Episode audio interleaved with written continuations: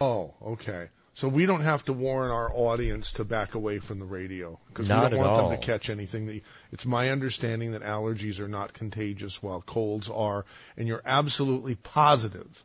Hundred percent That it's a that it's a cold, not an allergy. I mean the other way around. Hundred percent. Okay. uh, have I reached mom, the celebrity? Yes. Oh. what are you doing here, mom? Well, I'm here to uh, promote my book. Yes. And guess what? Y- yesterday uh, Something we sold good we, we sold our first case of books to a nice lady who you're going to personally deliver them to one way or another next week. Yes. And you're going to personally inscribe each one of them and your your uh, right wrist is going to have writer's cramp, but you're happy nonetheless because yes. Well, I'm planning on starting it today. Uh huh. And, and this and this nice lady, and if she gives us the, the, the permission to tell to, to reveal her identity at some point, we will. Um, but she she called yesterday and said, "I heard on the radio that you were you, you had a great idea for gifts, for Christmas holiday gifts. gifts. Yeah, holiday gifts." And uh, and I said, "That's right." He said, "I want to get a I want to get a case of your mom's books." And I said, "That's great. So you're the first one." Anyhow, we, we would like to to see uh, lots of people besides this smart lady do that, and that's why you're here today. If anybody wants to come and, you don't have to get a case of books, but if you want, want to just get one book, it's fine too. Um, we also have hats. We also have um, uh, made in America canvas tote bags.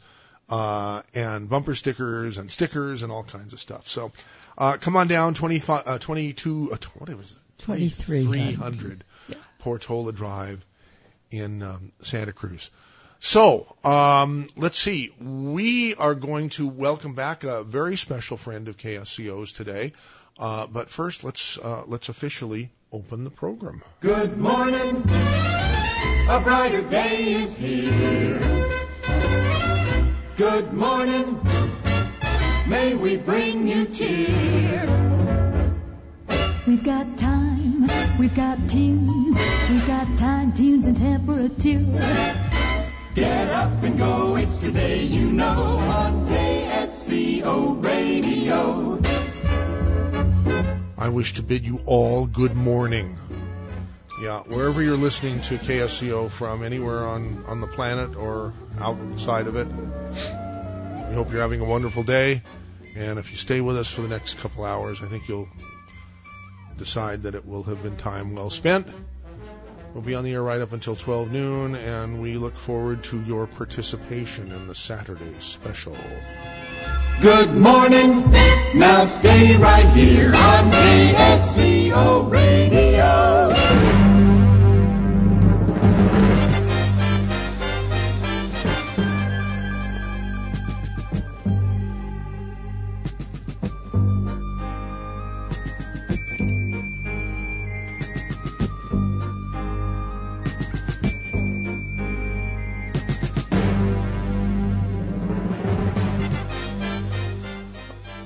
Okay, um, that's the crossfire uh, intro that we have uh, designed to uh, signify the beginning of a controversial program or a program that'll make make you mad. Uh, I don't think this program should be controversial in any way, but uh, it sure should make you mad. I want to welcome our special friend Bill Wattenberg. Hi, Dr. Bill. Hey, good morning, MZ. Can you hear? eh, eh, How's the level here where I am? sounds just perfect. It sounds just perfect. great. Yeah, yeah, if you if you hadn't said how's the level from here where I am, I don't think anybody would have known that you're not in the studio right here. So That's great. That's great. That's great. So anyhow, um, yeah, you're you're still doing your uh, national program. It goes out to a whole bunch of stations and are filling in for some other hosts on the talk radio network. Uh, so you're a, you're a you're a very busy busy dude in the world of talk radio M- days. M- MZ, I've been busier than I was when I was supposedly doing a regular show out of San Francisco to the West Coast. Uh, twice as busy. oh, now, I can uh, imagine. it's a lot of fun, you know, when you're talking to two and three hundred stations across the country, and they're different ones almost every show, so it's fun. you know. Well, it, it's a very it's a very tragic thing that we all know about that happened uh, recently in the Philippines, and uh, this is the basis uh, for one of your uh, you know real simple to implement ideas that nobody's um, that nobody in our government in any case is paying attention to. So why don't you bring us up to date on what's uh, What- All right. Well, look. Uh, just to begin with, if, if folks sense a tinge of anger in my voice as we go along, I was just uh, sent some pictures this morning of 11 bodies alongside of a road, and nine of them were children. I think there were six mothers sitting beside their dead babies. All of these were alive when the typhoon hit. After the typhoon hit uh, last weekend, they've died for needlessly because they had no food or clean water. Okay, so let me back up a little bit and make it very clear. What we're talking about is the U.S. government, the Pentagon, and the White House and Washington know that we have a procedure that is the equivalent of a first aid act to stop someone from bleeding to death on roadside until the ambulance can get there. In the case of uh, uh, of these uh, tragedies such as the Philippines and before that the tsunami in Indonesia and then Haiti, in all those cases, the standard relief agencies cannot get there food uh, and supplies to these people in less than a week and sometimes two weeks. And we know that in the first week, the first week to 10 days, 60% of those who are going to die will have died. Okay?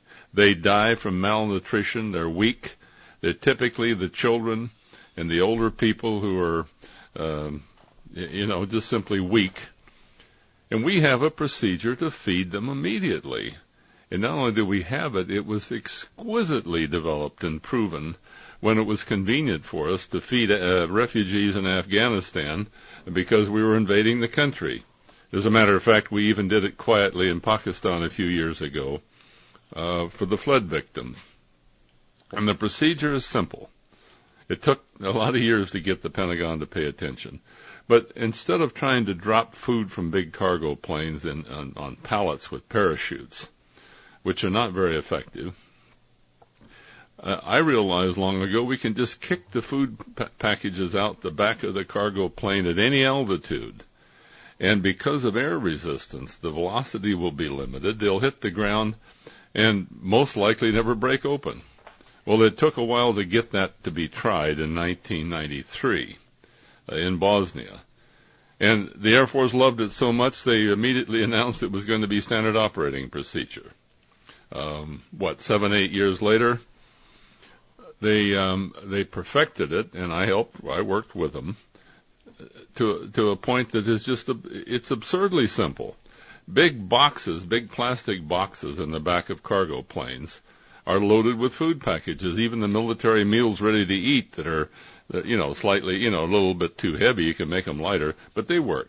And you kick them out the back of the plane the boxes fly open the food flutters down all over large areas, which means the refugees all get some food. When you deliver it by truck too late when they're starved and desperate, you get a mob scene. And, and the ones that weren't getting food still get no food. The children, the weak, the infirm, the old are left behind. The strong guys trample them to death. It's already happened in the Philippines, by the way, three days ago uh, two different food trucks. Mobs trampled some people to death getting to them.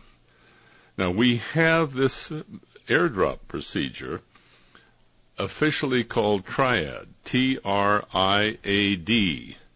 And you've posted a video of this, I believe, on the KSCO website, I hope, huh? That, that is correct. All right, folks can go see it. It's only three or four minute YouTube video, but it is so dramatic.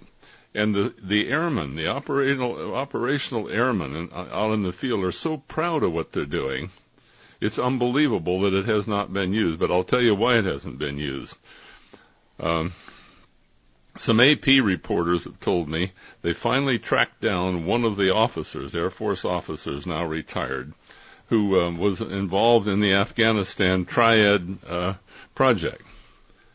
And he says that when they were most successful, he got a call from a top general in the Pentagon who, who, who warned him, quote, we are warfighters. We are not a relief agency.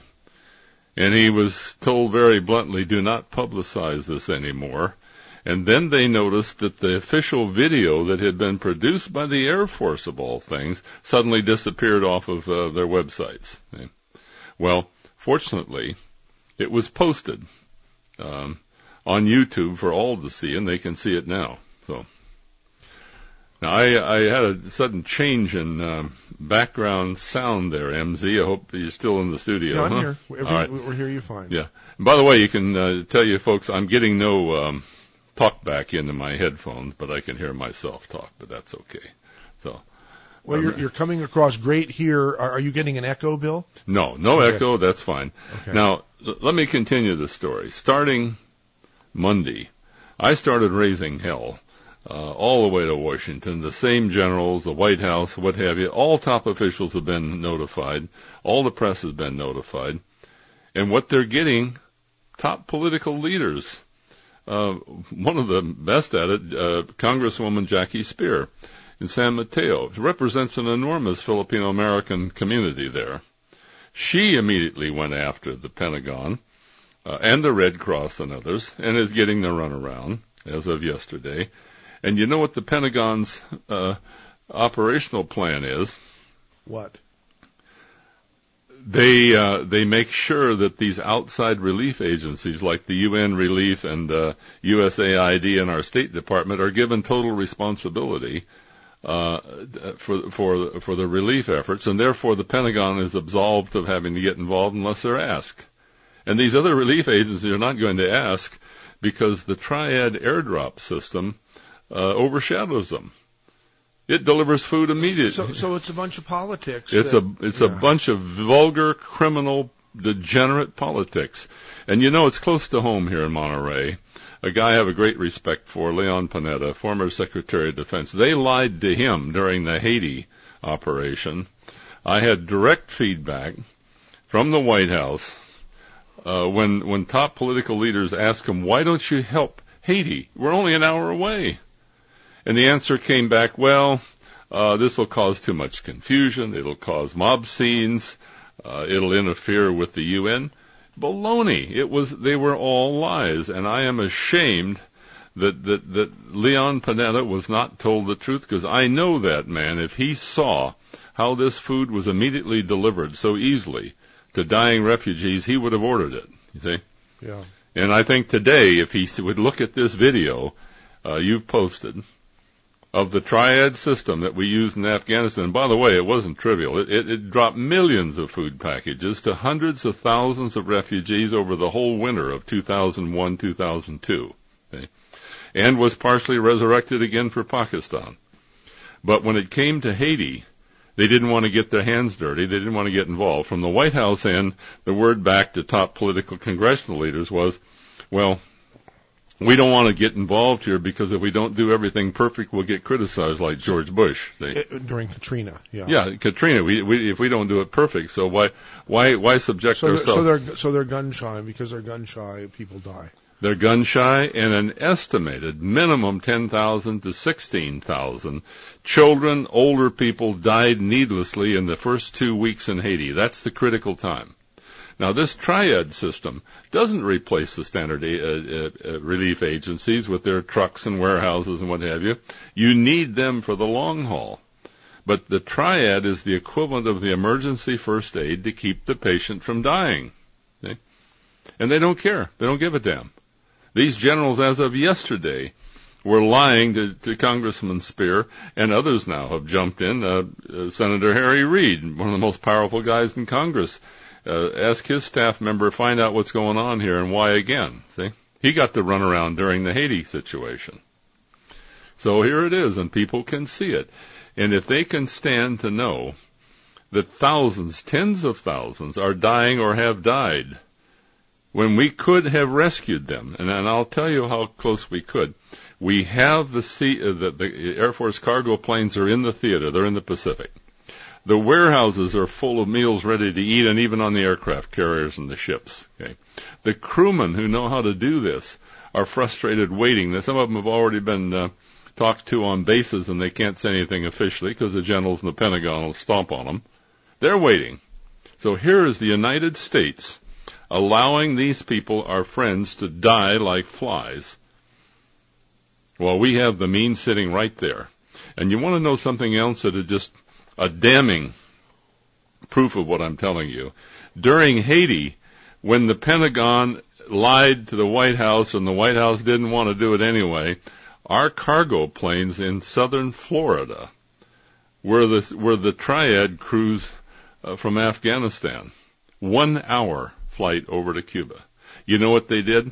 What? The aid UN aid agency that didn't want to be overshadowed, have anybody take any control, commandeered the cargo planes and got our military to deliver bulk food to the airport in Haiti and put it in warehouses while people 100 yards away were starving.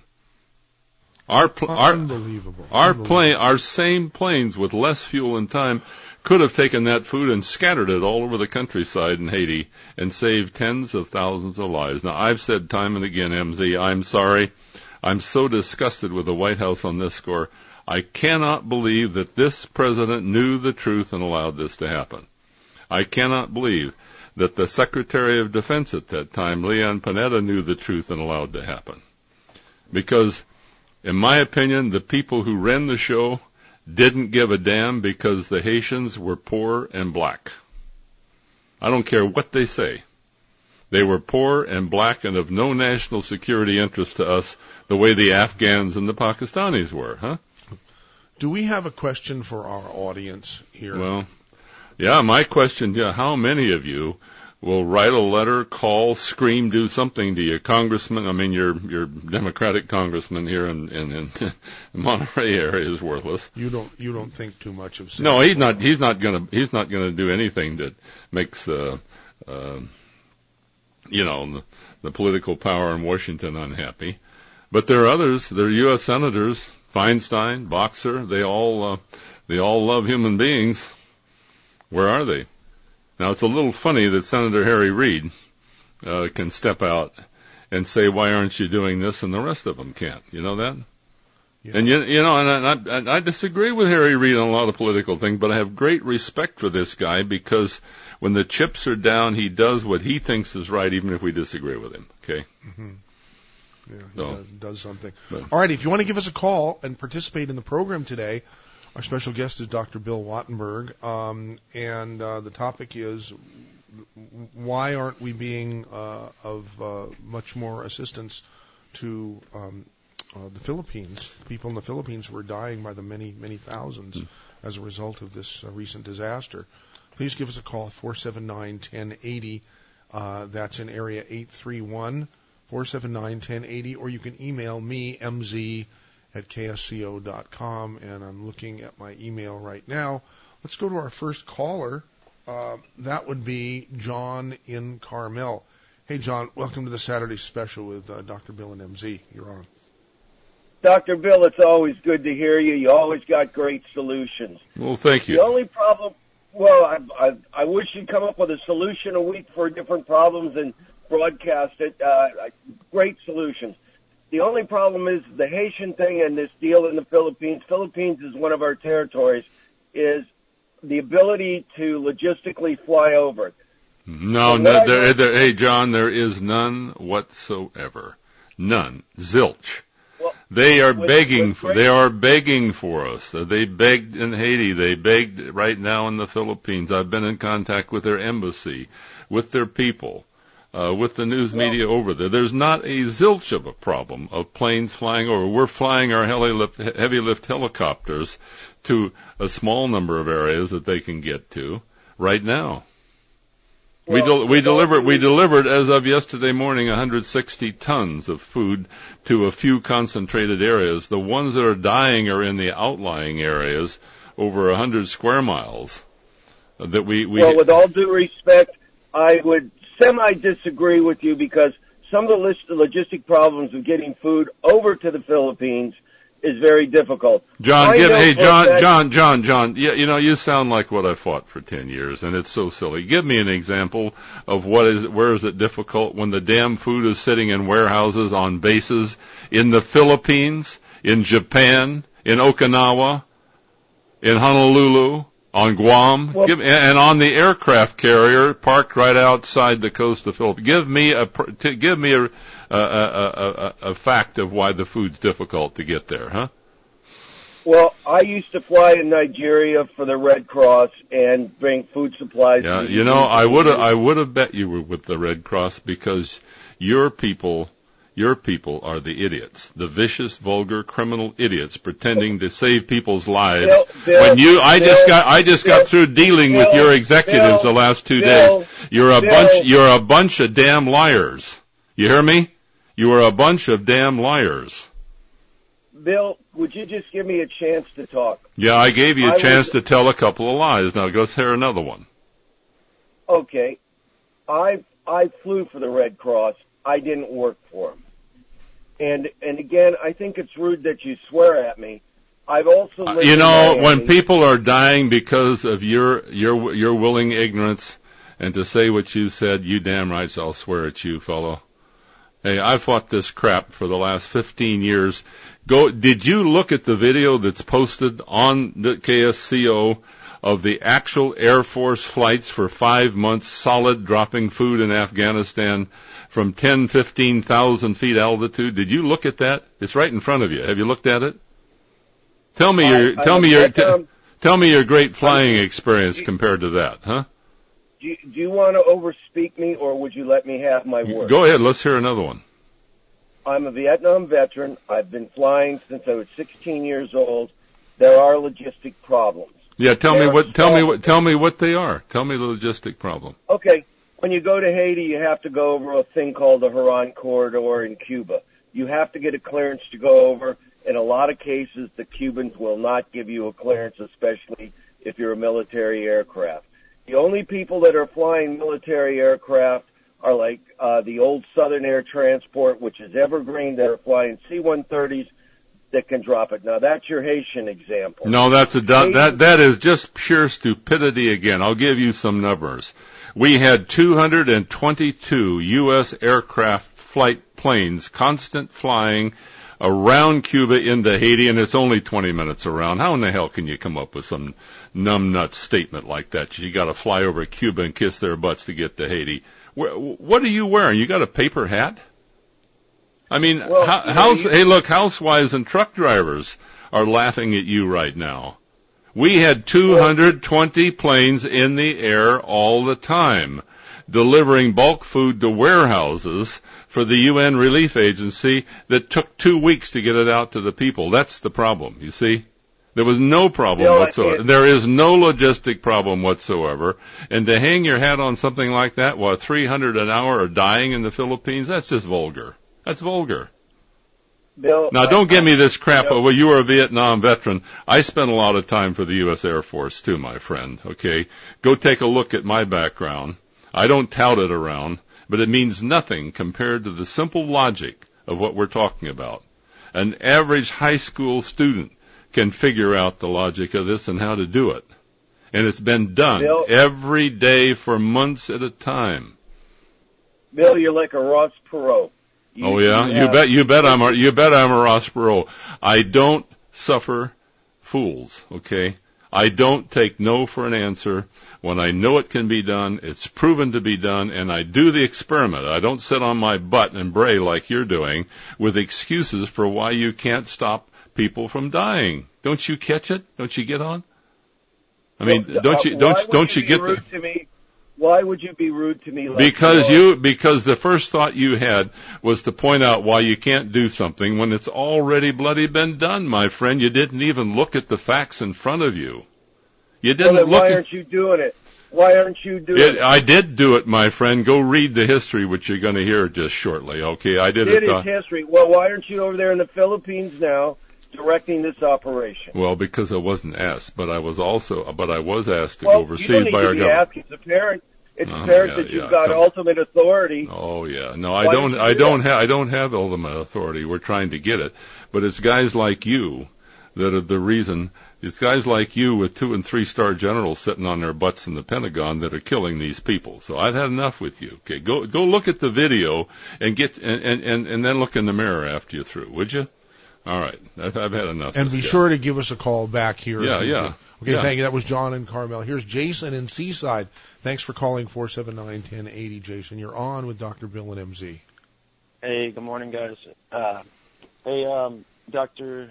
Wattenberg, it's been a few months since I spoke with you, but I'm glad Uh, I, hey, I remember. Hey, I remember your voice, Jason. That was the second second to last time I was on KSCO about. Yeah, uh, I've been wondering where you were. I was just Yeah. in fact last night, hoping that you were okay. But I'm Oh yeah, I'm. I'm sick. I, I miss KSCO, but I've been busy. But hey, uh, you gotta. Oh, yeah. you, you, I hope you understand why I got angry with this previous guy. I'm sorry. I'm just sick at heart uh, from what I've Hey, seen. well, I'll forgive you, and I know we don't always necessarily get along on uh, all these topics either. But I'm also pretty upset with this situation in the Philippines. I have a good friend who doesn't even know um, if her family is alive, and it's been a couple. It's been a long time, and she, you know, they don't know if the family's okay. And I think, as usual, the Red Cross is not coming through, um, as they've been proving time and time again with these disasters. And I think I think you're on the right track here. Um, you know, whatever it takes, I don't think there's any excuses. I think we should be able to just drop Well, off that food, man. We've If you will look, if you look at, if you look at the video, Jason, posted on KSCO, it's a YouTube video. By the way, anyone can go directly to YouTube.com and put in the title "Get the Stuff to the Fight." That's the title YouTube gave this. But you can see the official. This is official Air Force, not made up by anybody else. Triad, T-R-I-A-D program, where we fed a half a million for months in Afghanistan this way. Now that you mentioned the you mentioned the Red Cross, I'd like to I'd like to try to make it a little more accurate. Look, they do great things once they get there, but they are a bureaucracy, just like uh, government bureaucracies. They first and foremost safeguard their territory and their right to collect money and store food in warehouses that takes weeks to get where it's needed, and they will not change their way. It seems They like they don't get a bottleneck. It seems like they want to be the only source at the same time. You've got a three. want- No, you got three or four of them, Jason. UN Relief Agency, big bureaucracy. USAID under our State Department, another big bureaucracy. They all Right. want to keep their territory. They don't give a damn that people are dying. They know people are dying. But they're all interconnected with that eugenics program that they love so much. They want Well, poor.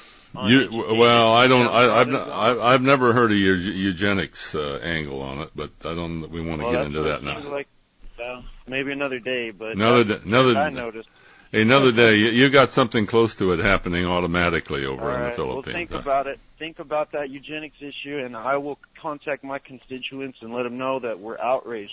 Where's the aid Well, going? please, please just look at the Is it you look at the YouTube video, and there's I think MZ you put a full write up there. Uh, Yeah, of, yeah, yeah. Of, of of what what I've been telling Washington and what a lot of top scientists and political leaders have been telling Washington. So let's hope they All take right, a look then. at it, huh? And now I will too. Thanks. Good to hear from Hey, you, Bill. nice talking great to you. day, Jason, guys. thanks for calling KSCO. That's- That opens up a line at 479-1080. Here's Gordy in Boulder Creek. Uh, thank you. Uh, Dr. Bill, have you been able to get a hold of Cheryl Atkinson or somebody in the major networks to expose what's going on right now? I've sent this. uh, You, if you look at the write-up uh, on posted on KSCO, that's gone out to the media all over the country. Most of them make a call to the Pentagon. They get this brush-off excuse that, oh, gee, it's all in the hands of the USAID relief agency. We can't do anything without their permission. Well, the, well, the Pentagon made sure that it was handed over to other people who won't ask for their permission. Well, the people die. I'm going to give the analogy. You've got uh, top cops who do a great job driving down the road, and there's an accident and a guy bleeding to death alongside the road, and all it takes is to take off your belt and put a tourniquet around his leg, and and wait 15 minutes for the ambulance to come, and you save his life. They, uh, can you imagine they'd refuse to do that? Well, I can imagine it. Well, the U.S. government, the White House and the Pentagon have refused to do that for people dying in Haiti, in the tsunami in, in, in uh, Indonesia, and now the Philippines. So uh, I guess the best thing is for people like me to call up our elected officials or whoever we can and, and just make a loud uproar. Is, is I, I, I, that's all we can do. I, I know I was, I, look, I was frustrated with Haiti. I was frustrated during the tsunami, and I, I'm frustrated again because, damn it, I don't take no for an answer when people are dying. I do not take no for an answer. Now, let me give you a little history while you're here. Let me tell you just how frustrating this was. This idea came to me at the end of the first Gulf War. Previous caller, the guy said he was with the Red Cross, so he was a Vietnam vet. I was asked to go over by the U.S. government as our representative to put out the Kuwaiti oil well fires. I was involved in the war before that and learning to clear, clear minefields. I walked over live minefields, by the way. I didn't want to bother disturbing that hero we were l- listening to earlier. But I, I went over after the end of the, the hundred, you know, hundred hour war, and the experts were saying that it would take five years to put out those 500 Kuwaiti oil well fires. You remember they were supposedly going to contaminate the whole world. Oh yeah. I went over, we found out a way, a plan, worked it out with the Kuwaiti Oil Well Company and the Kuwaiti um, hi- uh, royalty, and we got them out in seven months. Okay. But while I was there, I was getting constant feeds and reports from the military on what was happening in northern Iraq. You remember our forces uh, whipped Saddam Hussein in Kuwait and threw him out and all that stuff. Well, he took all of his proud military fighters up to northern Iraq and attacked the Kurds up there, and he was slaughtering them. And we, we were trying to feed them up there by the standard procedure of dropping big food pellets on parachutes. Well, you imagine what happened. The, the, the Iraqi machine gunners could see the parachutes. They would just go over and target where the parachutes are, and when the refugees came, they machine gunned them. Okay. I saw a ghastly picture I've mentioned several times on the air that really disturbed me. I got a video feed from one of our spotters on the ground of a big food pellet with a woman leaning up against it, top of her head blown off with a 50 caliber machine gun round, and her baby was crawling on her chest, looking for, you know, for some warmth. That's what really pissed me right there. And it dawned on me a way to stop this. Don't put the food on big pallets and parachute it down. Put it in small packages and at high altitude, kick it out of the airplane, scatter it all over the hillside. If they would have scattered that food all over the hillside, the refugees could pick it up without them having to go one place and be machine gunned. See? Yeah, that makes sense. I did a little calculation and realized that normal meals ready to eat packages and the stuff would, wouldn't hit the ground at, at, at, at, at dangerous velocities. The air resistances slow it down. So I called up a crew back in Saudi Arabia. I had the military hotline to use. And I got a hold of a couple of pilots and I told them my idea. And they said, hey, that's easy. We'll try it. We'll talk to our flight crew or flight chiefs or whatever they are and uh, let's just open up some of these boxes and kick this loose loose food out. See, instead of parachuting it. Well, before they could take off, their colonel heard about this and threatened to court-martial them if they did it because it would not be standard procedure, and so it didn't happen. I came back to the states after that, and over at the Lawrence Livermore National Laboratory, where I worked at the time and worked with scientists all the time, I did some experiments. I hired a little light plane, went up 5,000 feet over a field north of the Livermore lab, kicked out all sorts of food packages, stuff you could buy in the supermarket. None of it, hardly any of it was broken up when it hit the ground. My favorite was granola bars. They're so lightweight they flutter down all over the place. And nutritious. And they're sealed and they sit on the ground for a year. In fact, I went back out six months later and picked some of them up and they're perfectly good. I started telling the generals in the Pentagon, for God's sakes, do this.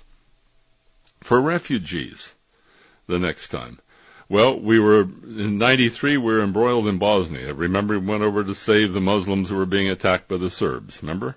Yes, I do. And the Serbs had surrounded one major city over there, Srebrenica or something, I can't pronounce it. I called up the National Security Council one afternoon, or well, actually they called me because, you know, they were always willing to call me about something involving nuclear weapon designs that I'd been involved in, but they wouldn't listen to simple things. But I ended up talking to a, a, a, woman in the National Security Council named Dr. Jane Hull. Remember her name. She ought to really get a, a medal. Jane Hull, H-U-L-L. And I gave her this idea expecting to be, you know, just be, they'd yawn like they'd been doing for years when I told them. And all of a sudden she said, hey, that's a hell of an idea. I live on granola bars. and she said, you know, you, I'll, I'll make a call for you and I'll call you back. I didn't believe it. I'll be darned if an hour later she called me back. She made a call from the National Security Council over to the Pentagon to Colin Powell's Joint Chiefs of Staff. She told them the idea and what she wanted done, and they said, yes, ma'am, we'll try it tomorrow morning. Well, it was the next day, 24 hours. They started dropping meals ready to eat packages, kicking them out of the back of C-130s at 5,000 feet over this city. And it was gangbusters. Everybody got food. And Quaker Oats Company, I made a call to them and they came along and they contributed a hundred thousand granola bars. Said they had them in a warehouse and they were outdated. Well, it turned out they weren't. It was just a good way to give them to us. And this was publicized all over the world. The Air Force came out a few days later and said this, well, we were thinking about doing this for a long time. This will be a new standard operating procedure. That's how the triad system got started. And by the way, it broke the siege of the city. The Serbs gave up because the people weren't starving anymore. No one was hurt. Food was everywhere. And you can imagine, you know who got the food the most efficiently? The kids. Uh, who do you expect to win an Easter egg hunt, huh? Well, that's what it was. Food packages wherever they were on treetops and fields, on buildings, uh, granola bars everywhere. Well, uh, that's how that's how it's that's how it started, and then seven years, eight years later, at the end of our uh, uh, first Gulf War, I got a call from the Pentagon people saying, "Hey, we want to use your scheme to feed the refugees. The Afghan refugees were fleeing the Taliban over there in the winter, and so I helped them uh, get that going. And it's it's the, it is the epitome of simplicity. Look at this video. All you do is take great big cardboard boxes and you do what a smart housewife would do, okay? You cut a slit in the top and kick it out the back end and air turbulence bursts them open and the packages flutter everywhere, see? Yeah, yeah. It's that, it's that simple. yeah. And, How do we get it done? Um, other than just yelling well, just keep yelling. You know, I, I've, I've learned if you, look, you go to my webpage, drbill.us, D-R, B-I-L-L dot U-S. The university has documented all the adventures I've been in. Time and again, I've been asked by the government when there's a national security problem, go find a solution. And no matter how well it works, you know, the damn fools won't listen the next time. They will not listen the next time. I just, I had just finished helping put out the Kuwaiti oil well fires in record time for them. And they wouldn't listen something as simple as feeding the refugees, you know? The generals, and I don't mean, these are not frontline generals. By the way, I happen to know personally Schwarzkopf, the guy out in the front line. He thought this was a great idea, but is the other blubberbutt sitting in the Pentagon who handle logistics and relief and all this crap. They're the ones that rub their hands. Oh, this can't work. It'll be difficult. There'll be logistic problems. It's like the hero you heard from on KSF, the KSCO here earlier.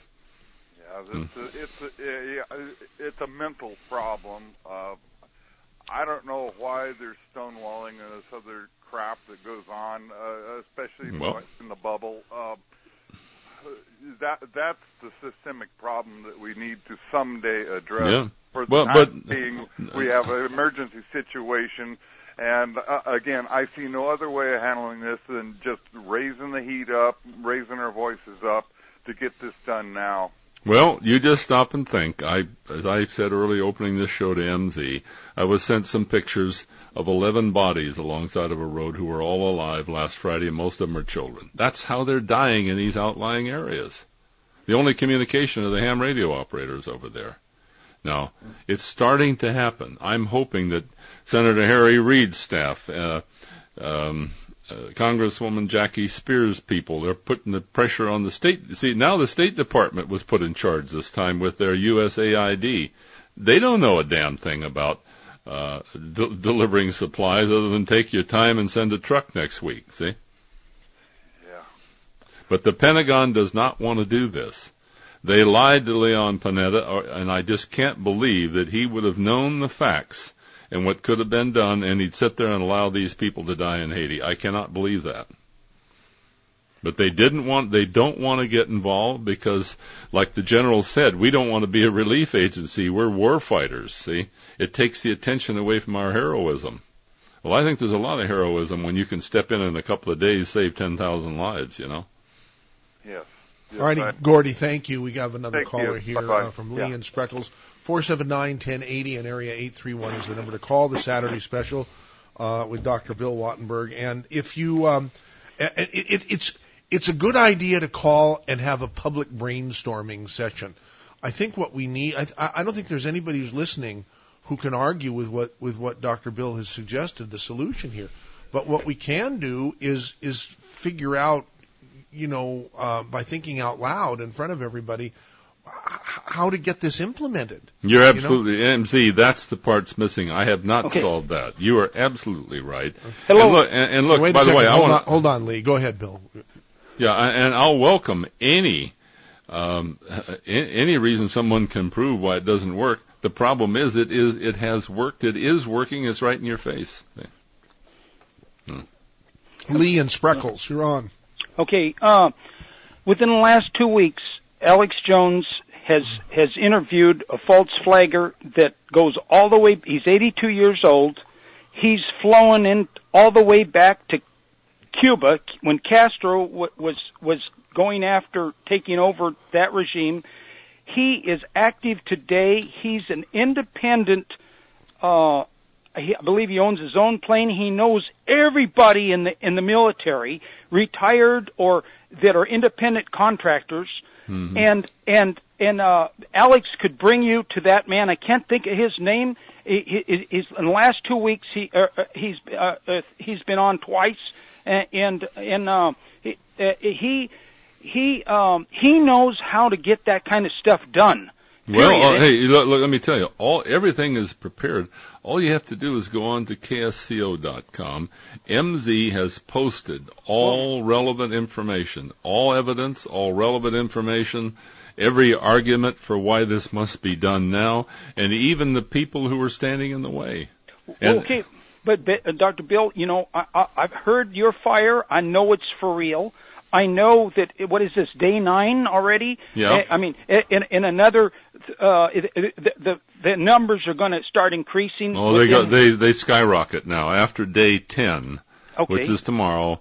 They expect two thirds of those who are going to die will die now in the next ten to fifteen days. Okay, so so I'm saying to you that that the man right next to you, um, uh, MZ, he has got a, a direct line to Alex. He, Alex Sure. can tell him the name and the guy's t- uh, uh, way to get a hold of him. Sure. And and I tell you, when you're talking to that man, th- at 82 year old military, um, he could fly his plane upside down. I mean, Mm, he yeah. is he is a real doer. Well, he, I'm, he's I been believe an, you.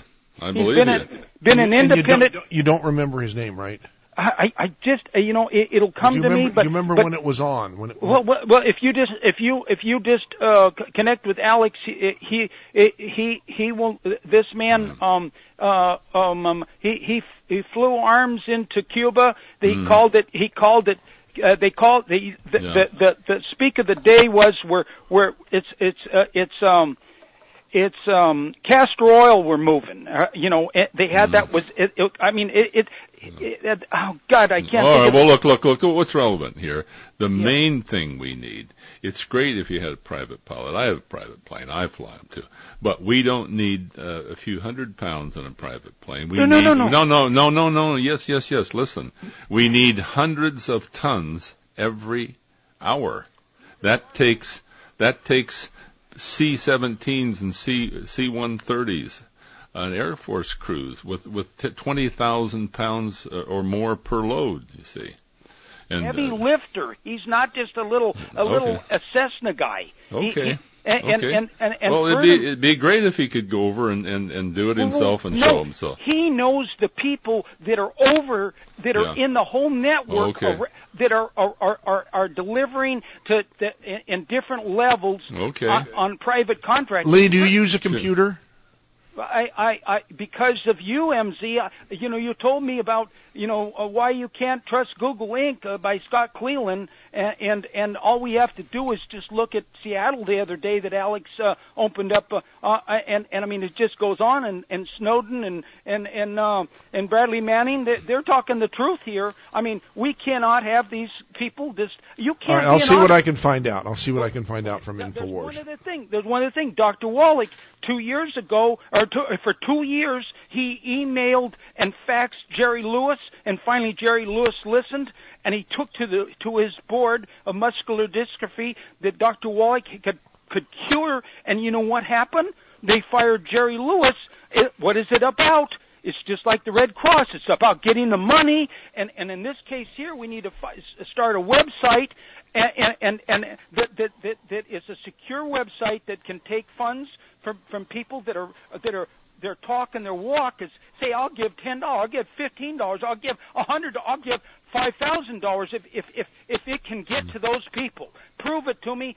I mean, uh, somebody put that that channel that money away from from these these the, the the UN and all these different places that are that are just they're I mean, what are they, the UN's got these 7,000 uh, pound uh, armored vehicles that our military, are, are, go- are Obama's giving to the, the people all over the United States, and, and, and they got, they're capable of having a 50 cal machine gun in them. For what? That's against us.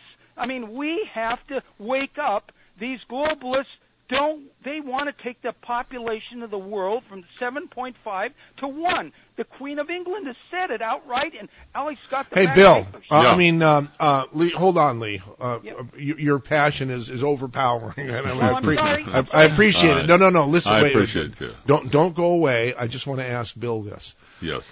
Bill, wh- what what you've heard Lee express uh, with such passion and frustration in his voice, I want to ask you something.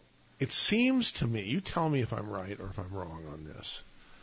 Um, the Bill Wattenberg of not too long ago would have dismissed a lot of what this guy said, at Lee, and and and uh, you know made quick work of him you're not in control of the radio show now. You're you're a guest, like you, like you are on your own program.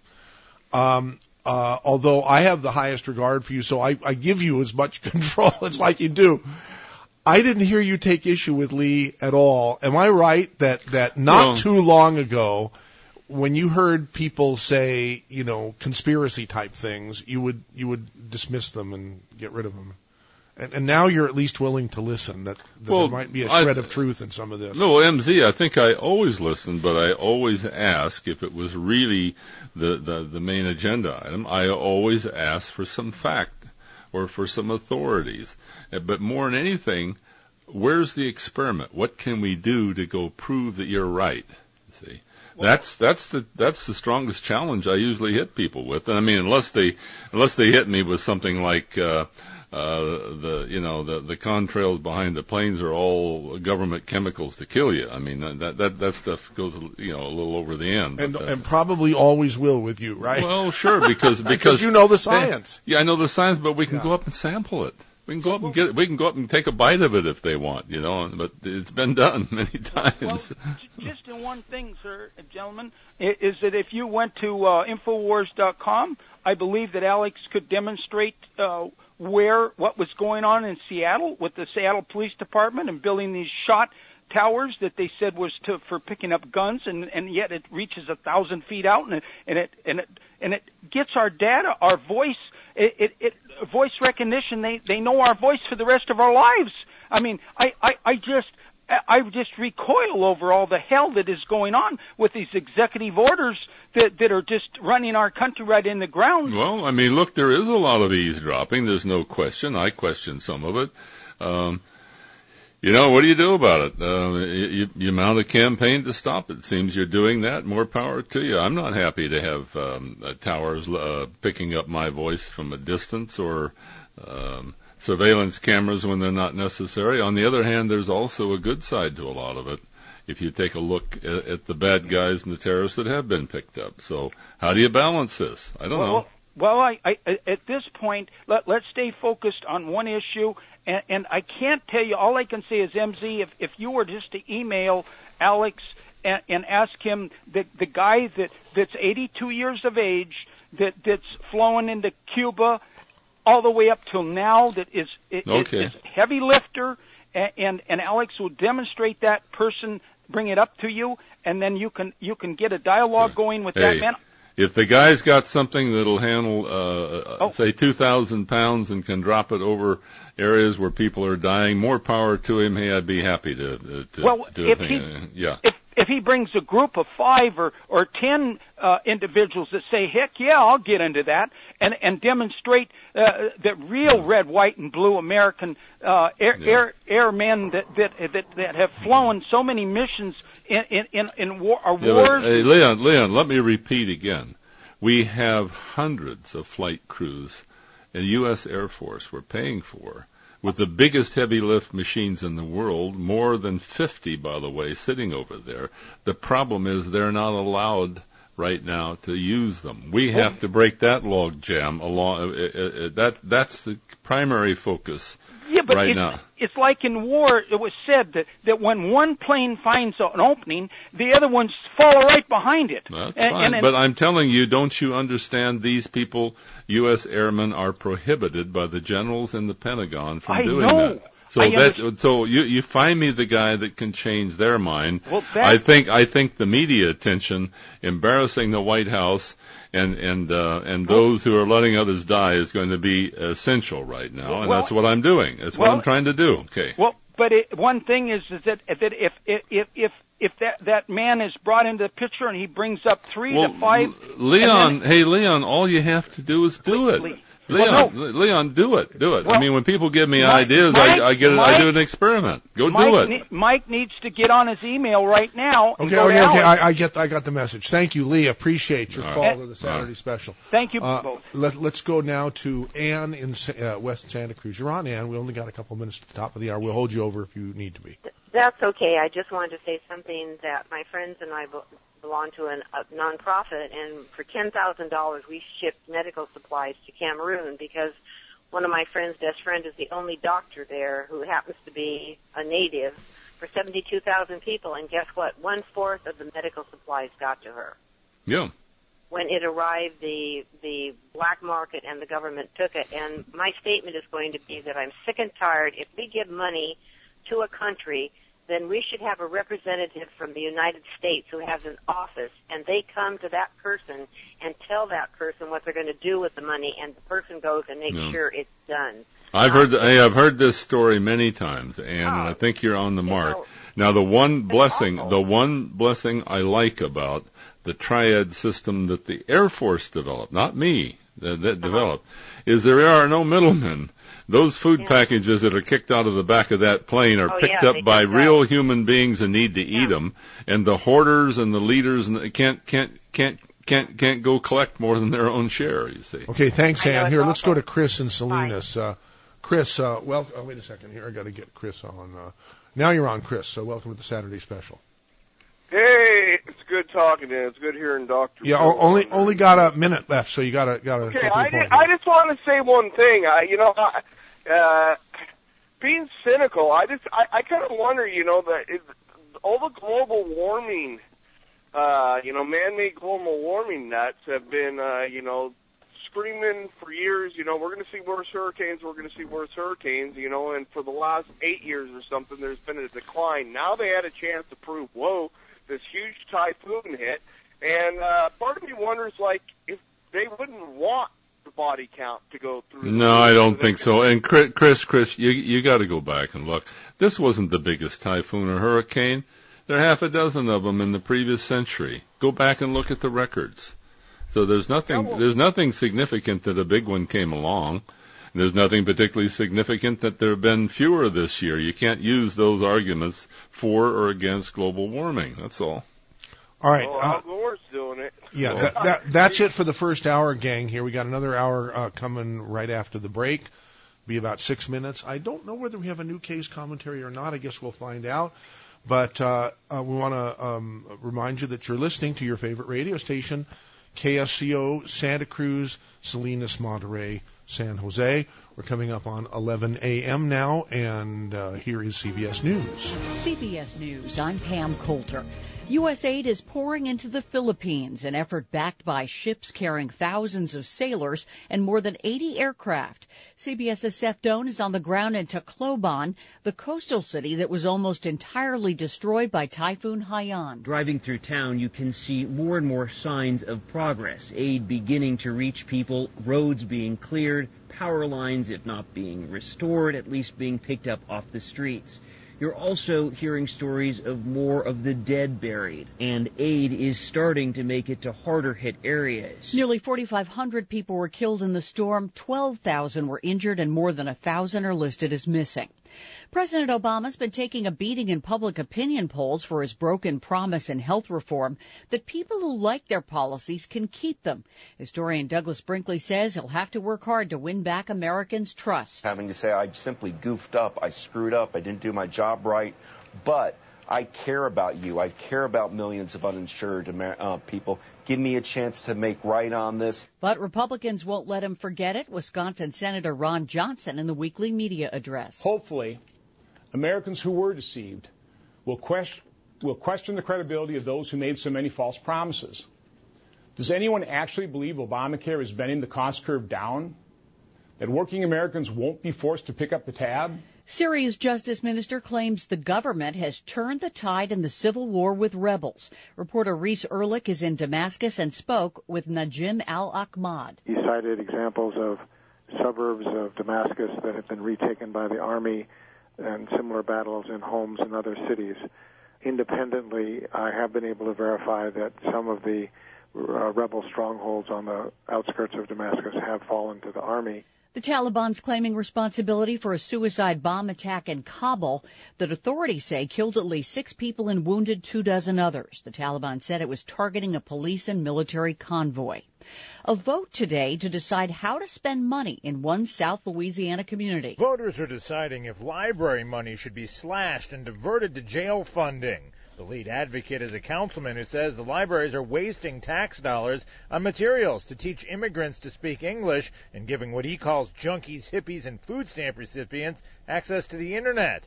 Lindel Toups says Lafourche Parish would be better served using that money to lock up criminals. The library director says their goal is to serve everyone, regardless of ethnicity or income. Dave Cohen for CBS News. New Orleans. Authorities believe they found the body of the man who fell from a private plane off the Florida coast this week. They're waiting tests to confirm that the body is that of 42 year old Gerardo Nales. This is CBS News. Download now the updated CBS Radio News apps for Android and iOS. You'll get the latest breaking news, text alerts, and access to the CBS Radio News Twitter feeds. All this along with the great news, features, and shows you've come to expect. 60 Minutes, Face the Nation, The Weekend Roundup, and more, all when you want them. For the best news reporting, download the CBS Radio News mobile app for iOS and Android today. Tuesdays on CNBC Prime. The car chasers are all new, and they know that finding the right car to flip is an art. We gotta buy this car! Refurbishing it to make it sell is an art. Oh, I can fix that. But making a profit, well, that's a fine art. You just dropped 70 grand. Booyah! Don't miss the Art of the Car Deal and the Car Chasers all new Tuesdays at 10 Eastern and Pacific. CNBC at night is the all new CNBC Prime.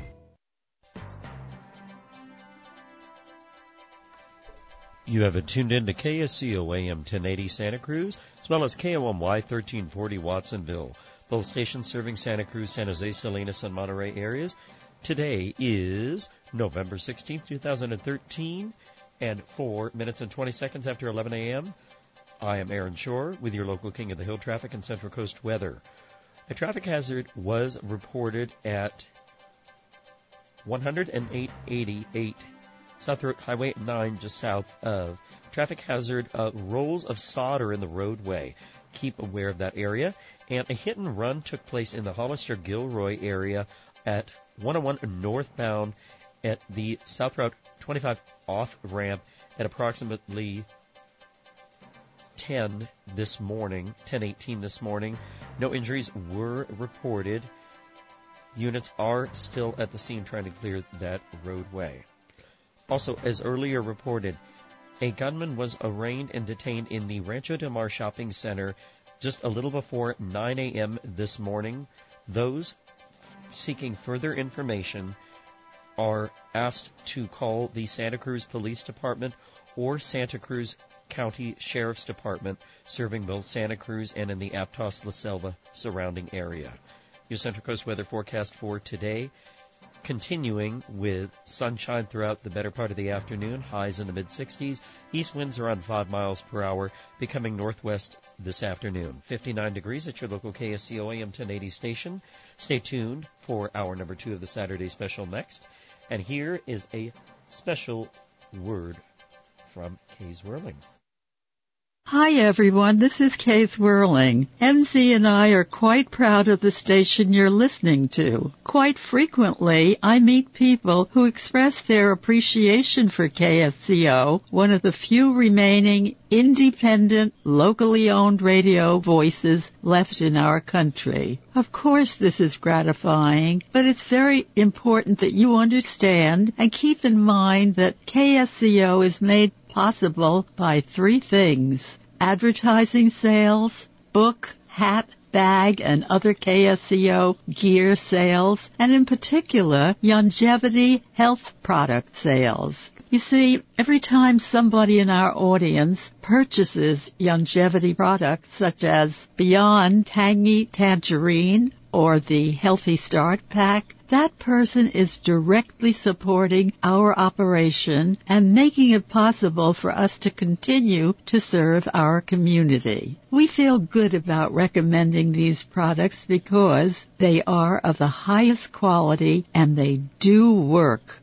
I know because I take these products every day and I can enthusiastically vouch for their goodness and effectiveness. I first heard Dr. Wallach's message about taking charge of your health through nutrition nearly 20 years ago. I strongly believe in nutritional supplementation over toxic prescription drugs and invite you to help yourself and help KSCO and KOMY by trying and using these products as I do. Visit kscoteam.com or kscohealth.com or call one of your local longevity distributors.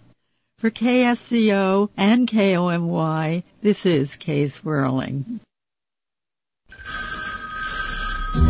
Oh, hello, darling. I hate to hang up on you, but I'm sorry, baby, but I have to go.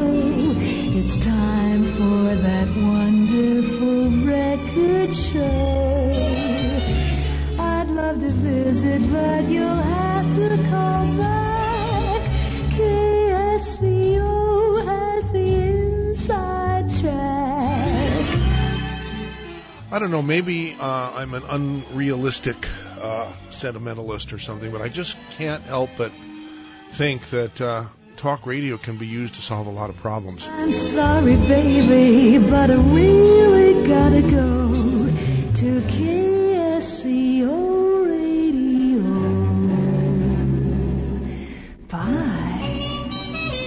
And that the government cannot. What do you think, Dr. Bill? Hey, I agree with you completely, MZ. Yeah, you, I, I'm reminded of some of the campaigns over the 30 umpteen years on, on KGO on the West Coast that were started there uh, that people said you couldn't do. I mean, saving the um, Headwaters redwood forests, uh, all the forests of uh, of the Tongass National Forest in Alaska, uh, a dozen other things. Major people stepped in. Uh, I remember Clint Eastwood came on program with me once when when we realized that the that the last of the big uh, redwoods were going to go, um, and that you know it shouldn't be confiscated. We should be purchased and, kept for the people. Well, um, the Tongass National Forest, our biggest forest up in Alaska, southeastern Alaska, our Congress members didn't even know about it. It was being given away for a dollar a tree to countries overseas, you know, and uh, recently I've had reports of campaigns that we did on KSCO. I just heard, maybe you can confirm more for me, that the government threw in the towel to some degree in their attack on Nancy Black here in the Monterey area. I didn't hear that, but that's wonderful news. Well, I hope so. Somebody called me and said they'd reduce their charges to a misdemeanor. They're still going to confiscate something. You know, the blubbering little bureaucratic blackmailers, they got to do something. Um, but um, hey, it, it can it, it can be done. All right. And- well, I, you- you're a thinker. You know, you're one of the one of the greatest thinkers that I know. Have Have you thought much about the changing um, role and power of media in the world today because of technology? Have you done much thinking about that? I've done a lot, and I've seen, frankly, I think it's not necessarily been good, MZ, because look, you, you know, radio has been bludgeoned, um, and even television because of the advertising dollars going to the internet. And yet there is there are no judges or juries or peer review on the internet. People can say and do anything they want, you know. Yeah. And so you have a tremendous dilution of what's the truth. I like to laugh, you know, about the guy said he was going to go to the internet and search on sex with goats, and it came back and said specify color of goat. You know, that's that's how much that's that's the quality of information you get. You know, so Well, I mean, see, the, the internet is is the new media. Yeah. Now, in the old media, we, we were we were sort of chained to the old media, and and the the new media, th- there's there's no limit to to how we can personalize it for ourselves individually. Well, it is true that it was constrained before by the czars, uh, the editors, uh, who would decide what got on the air and what went in the newspapers. And, and if someone could constrain the internet, you can be damn sure they would. Oh. And, and they can in the sense that, you know, this internet kill switch for the president, you know, that Yeah. they've talked about. That's about the only way they can control it, is just control access to it, period. Well, I don't There's think- no way you could regulate it. I don't think they dare because short term they could do something like that, but they'd never survive politically if they did it nowadays because the internet's uh, you know so pervasive, so many people using it. Well, But, we, uh, I don't know if you remember uh, this because you, you were not a resident in, and are, are not a resident in the uh, Monterey Bay area. You, you, you care a lot about the area and you, and you know a lot of people here. But um, about what, uh, three, three or four years ago, there was a fiber cut by some disgruntled AT&T employee uh, in somewhere in, in, in South San Jose area, and it resulted in the um, the cutting off of, of all communications, not just the internet. But what people don't understand is that even if you have a, an analog phone line from AT&T still, as many of us still do, if the internet goes down, chances are, you know, your your long distance is not going to function, or maybe some of your local calling or all of your local calling Sure, isn't, isn't sure. going to. So there's no such thing now as as something that is not internet dependent at all. Well, there is one there is there is one route. The satellites have provided uh, a minimal bypass to the landline circuits when you talk about cutting a trunk line somewhere. But uh, again, they their information to a lot of degree is fed by landlines on the input side. You see, so what you're saying is true, MZ. Uh, it's a very fragile system. Oh, it's terrible. And, and one thing we could always count on, excuse me, here at KSCO, no matter who owned the radio station, is that is that during a disaster, during uh, a power outage, uh, during a flood, during a fire, excuse me, during an earthquake, if people tuned into KSCO, they knew that they were going to get uh, the latest up to date information. And the reason is because we would put people on the telephone from all over the communities on onto the air to communicate with everybody else when there was no other way to do it. Well, well, during um, during a the, the next disaster, my God, I mean, you know, mm-hmm. I'm I'm scared about the next disaster that we're going to be able to perform the way we always have because the phone lines are not the phone lines that we used to know anymore. They're well, all dependent. Yeah, it, it, it's true in terms of listener participation. That can get that can get knocked down in a hurry because they don't have the phone lines to get into. But in terms of you broadcasting information back out to the people, uh, they can't stop that as long as you got a generator to keep your antennas going. You know. Uh, which which we do. Yep. Um, so anyhow, uh, we're talking with Dr. Bill Wattenberg. Uh, happy to have him him back on the radio, if only for for for an hour or two here today. Uh, 479-1080 in area 831 is the phone number to call if you want to participate in the program. We invite you to do that.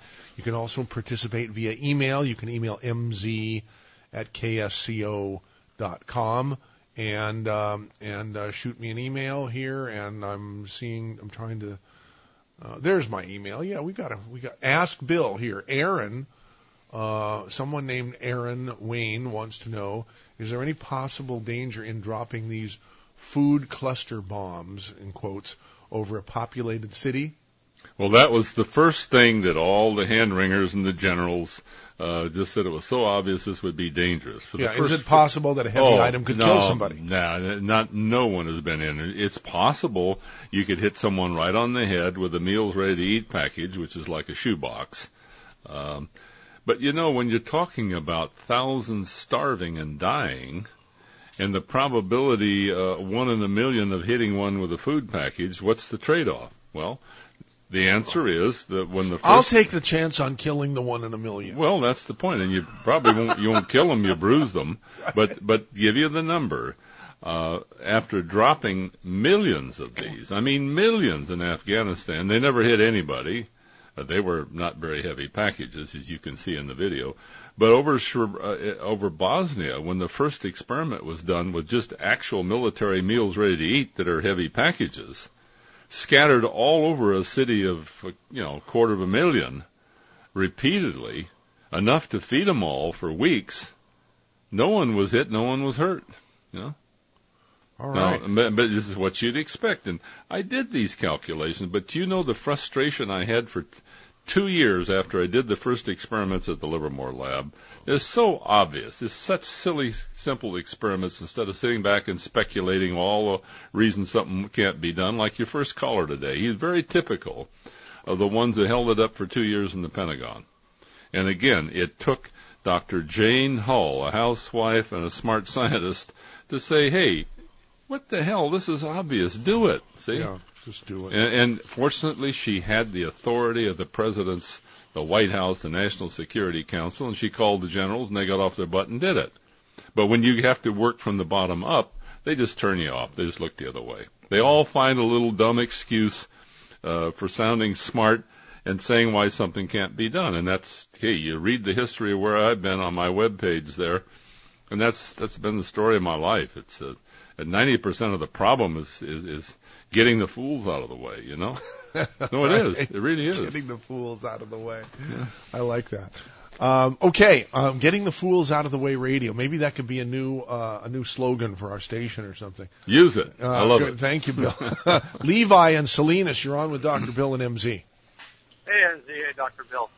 Uh, sorry to be off topic here, but Dr. Bill, I saw a documentary on thorium, Yes. and I was curious as to why we don't use thorium because I guess they made the case that in the end, the uh, byproduct from using it is essentially inert versus nuclear. Not quite that. Not it, the answer is it's not quite that simple. Okay, like many things, the people who tout thorium. Here's the arguments. I did too, and I still do. There, uh, thorium is in great abundance around the world, unlimited supply of it. Okay, but to use thorium to make a nuclear reactor, you must first convert the thorium to uranium, uranium U-233.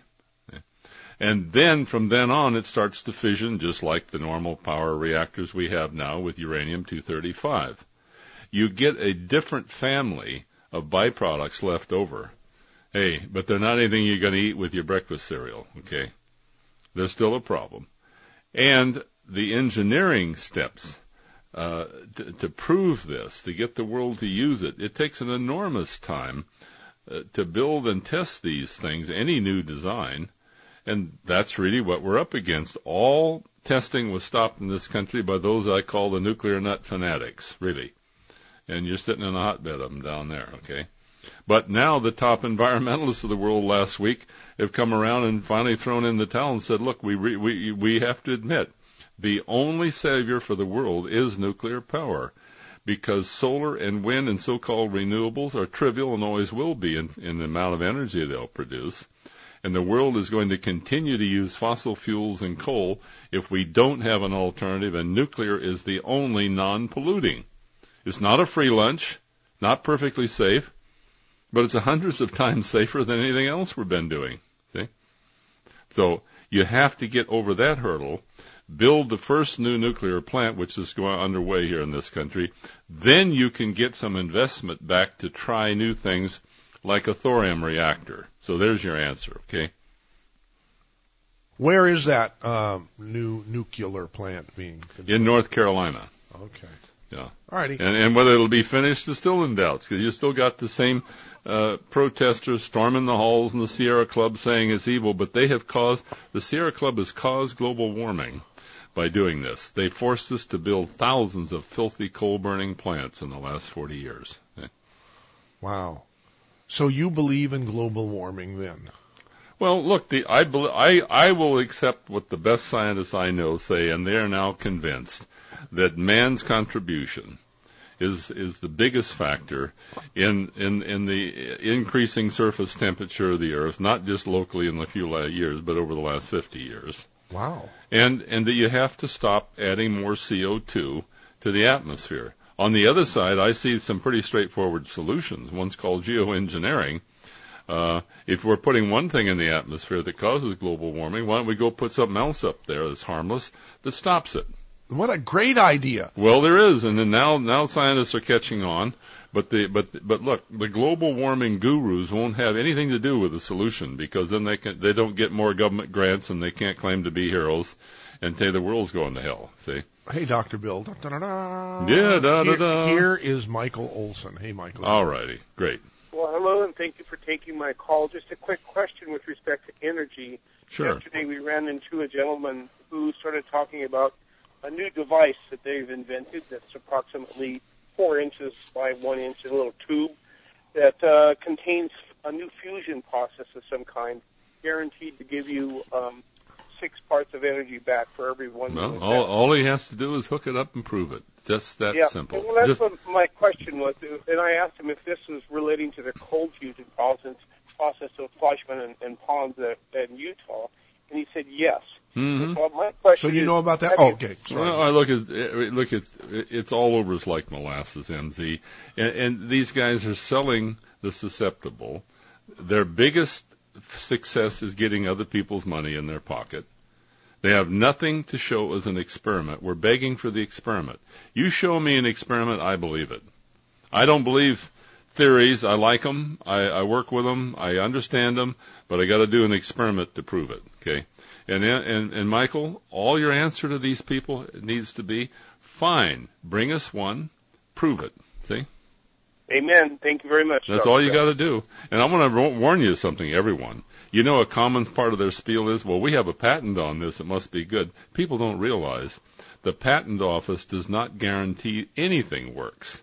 All the patent office does is give you a document if you've created something that looks unique and has not been done by somebody else. And it can be the damnedest, dumbest thing in the world, okay? I mean, there are dozens and dozens of patents on perpetual motion, like this, these people. But they've never produced something to prove it, see? Well, That's we know always exactly who to go to, don't we, uh, Yep. Mo? Uh, Yeah. I've I've got uh, I've got the gentleman's phone number. Maybe maybe we'll get him on uh, during this program. Anyhow, But AMZ, Yeah. you know, this is important to a lot of folks who get these pitches. Time and time again, I just got so frustrated getting this stuff all over the country and talk, national talk radio. I have a standard procedure. I have $10,000 cash in $100 bills, okay? You show up with your 10,000 in Las Vegas, my favorite place where it's legal, okay? yeah. You prove that your device does what you claim, and you can have my 10,000. See? If you don't, yours goes to Children's Hospital. Okay? Well, why do you have I to have do that? Why do you have to do that in Vegas? Oh, because it's illegal to bet in California like that. Although I, you can do it uh, on the basis of I don't get the money, you give it to the hospital. Yeah, that's right. So I, I do it in California. I have never had one of these guys take me up on this. They claim million dollar operations. Fine, just just just bring a just bring just a little ten thousand in cash on the table with with some good witnesses, or we'll do it in an escrow company, and then you bring me the device to a testing lab and we measure it and see if it works. Huh? Okay. Never heard from one. All right. Well, let's hear from Sandy in Capitola instead. Then. Hi, Sandy. Yes. Hi. I have loved Dr. Bill for years. The only voice of sanity around. Yes. I just have a question, and that is we've got to have electricity. I mean, Yes. we've got to have power. Well, we have to have water. Yes. And we are in the throes of the water wars around here. Yes. And, you know, what if you could give some wisdom on desal? I mean, hmm I'll get. I'll, the, envi- the environmentalists are killing us if we can't. Yeah, and they and they and and they want more water in their redwood hot tubs than anybody else. You know, go go track them, go go follow them home sometime. No, look, the answer is pretty simple in my opinion. If they want desalination for what it costs, they will soon be the heroes of nuclear power. I guarantee it, because there is no other way you can afford it. Well, and, and, and, and, and, and I'll tell you how easy it is. How easy, bloody easy it is. Right down the road a ways on the central coast within the broadcast range of KSCO is a place called Diablo Canyon. Okay? Uh, attacked by the environmentalists, but today it produces one quarter of the power for California. And nobody, nobody tells you that. Okay? But they were stopped from building the four reactors that were designed. They've only built two. Everything is there to build two more. Just one tenth of one of those extra ones would give you all the power to have all the water you want in the Monterey Santa Cruz Well, area. why don't we do it? Well, I'll tell you, your people that this is where your people will end up before it's over with MZ. They're not going to pay for what it costs to do desalination. Hey, it's just outrageous in expense, and you're you're adding to global warming. You only if you don't use nuclear, you have to use power from um, coal burning or natural gas burning power plants. Enormous amount of CO2. Uh, look, all these environmentalists and sound- environmentalists in your area are going to be the world's biggest hypocrites. See. How big is the reactor on a carrier?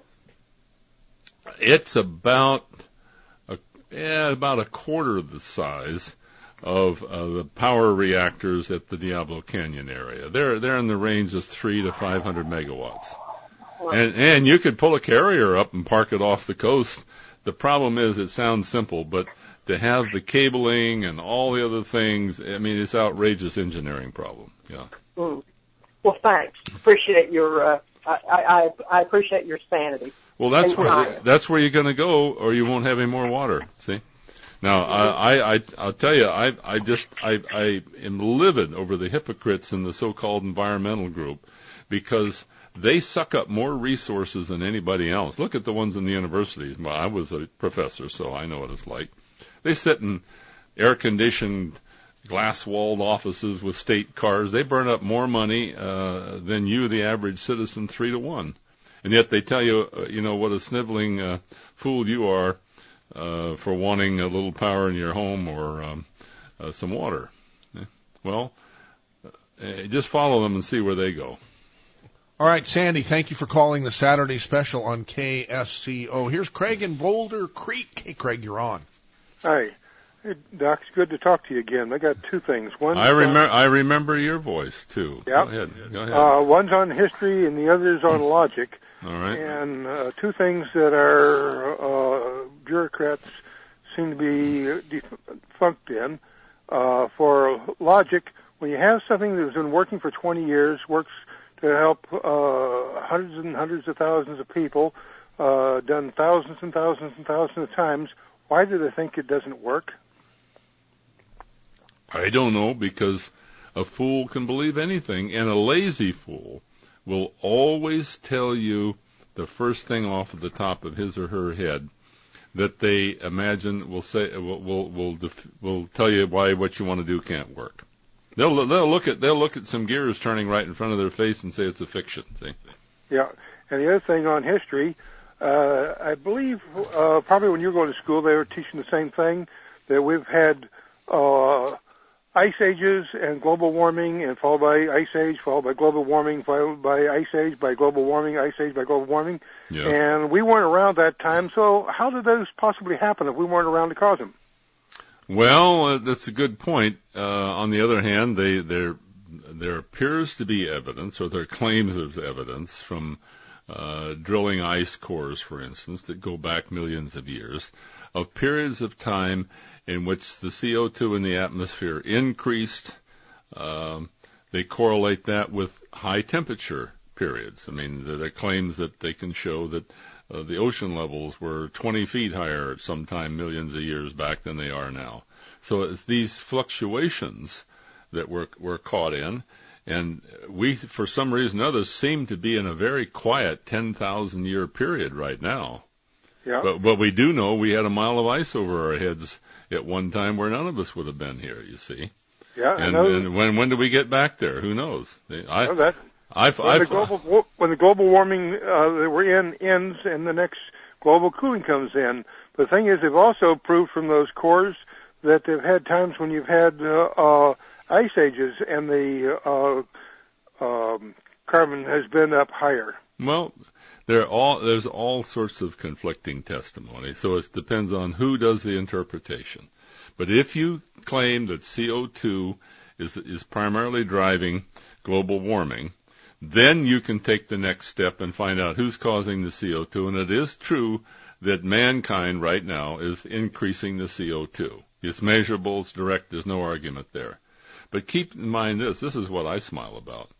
A mere 40 years ago, 45, yeah, 40 years ago, the same scientists who were out in front of the global warming Yep. were writing white papers about how we were entering another ice age, and they scared the bejesus out of Congress. They got full page coverage in Time and Newsweek. You can go back and read it. See? Yep. They And the, and, and sa- same guys flip right around. We're in global warming. But do you remember the Y2K scare? oh yeah. of how many millionaires there were. You had you had you had peanut vendors telling you uh, how your company was going to collapse over Y2K and your computers, didn't you? Oh yeah. Uh, what happened on the stroke of midnight? Nothing.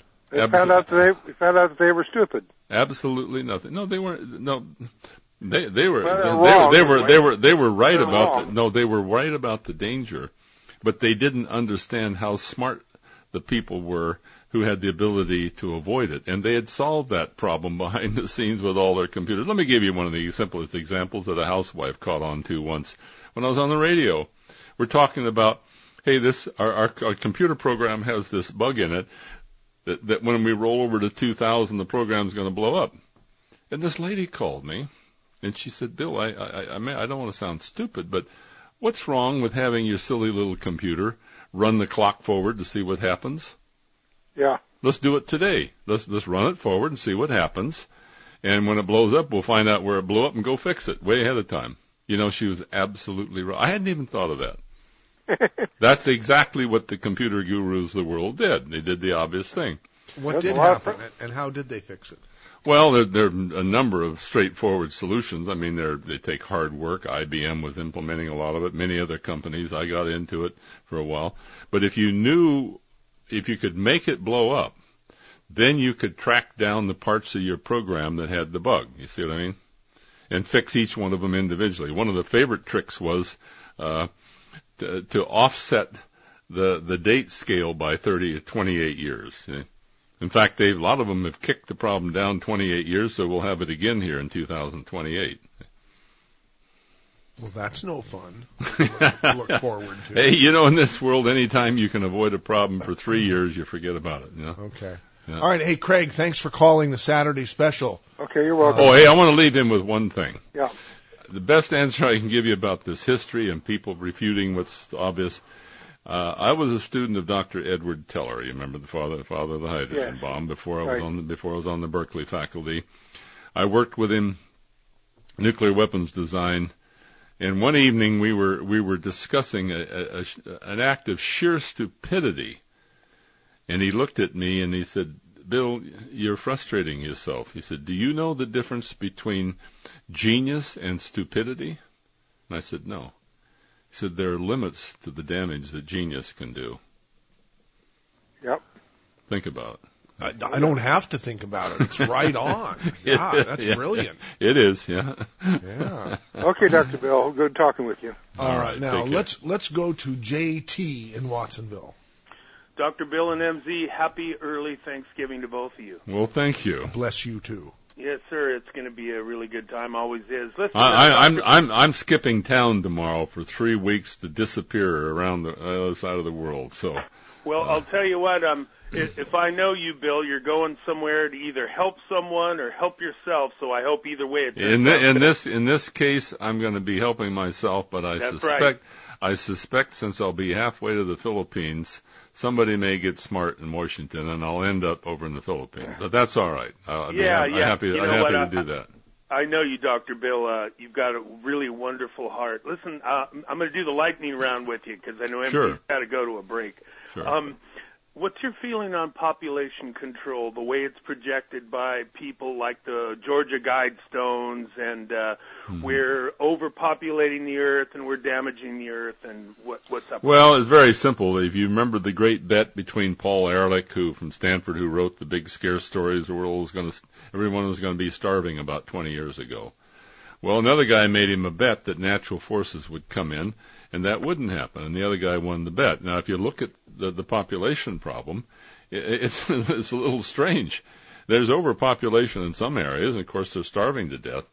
But in the western, but in the industrialized nations, our populations are going down. We're in trouble. We're not producing enough babies to have another generation. and I completely understand that, and that was exactly the point of one of my questions was, um, if the people who are pulling the cart, and that would be the Western nations or the United States or or uh, actually China's pulling the cart as well. Um, if those uh, people are cutting back on their population, the people who aren't pulling the cart in the Middle East and Africa, and and uh, not to belittle anyone, but uh, it seems like at some point those nations may decide to overwhelm us. Well, hey, you know, you have people pulling the cart when you talk about the industrialized Western nations, but keep in mind there are enormous number, ten times as many, pushing the cart right now from the back. You just mentioned it. Now look at the rapid advances in China. Something that is just overwhelming that people pay no attention to. In India today, there are young people begging for an education you know, every bit of as brilliant as people anywhere in the world, India, Africa, what have you, when they're all young.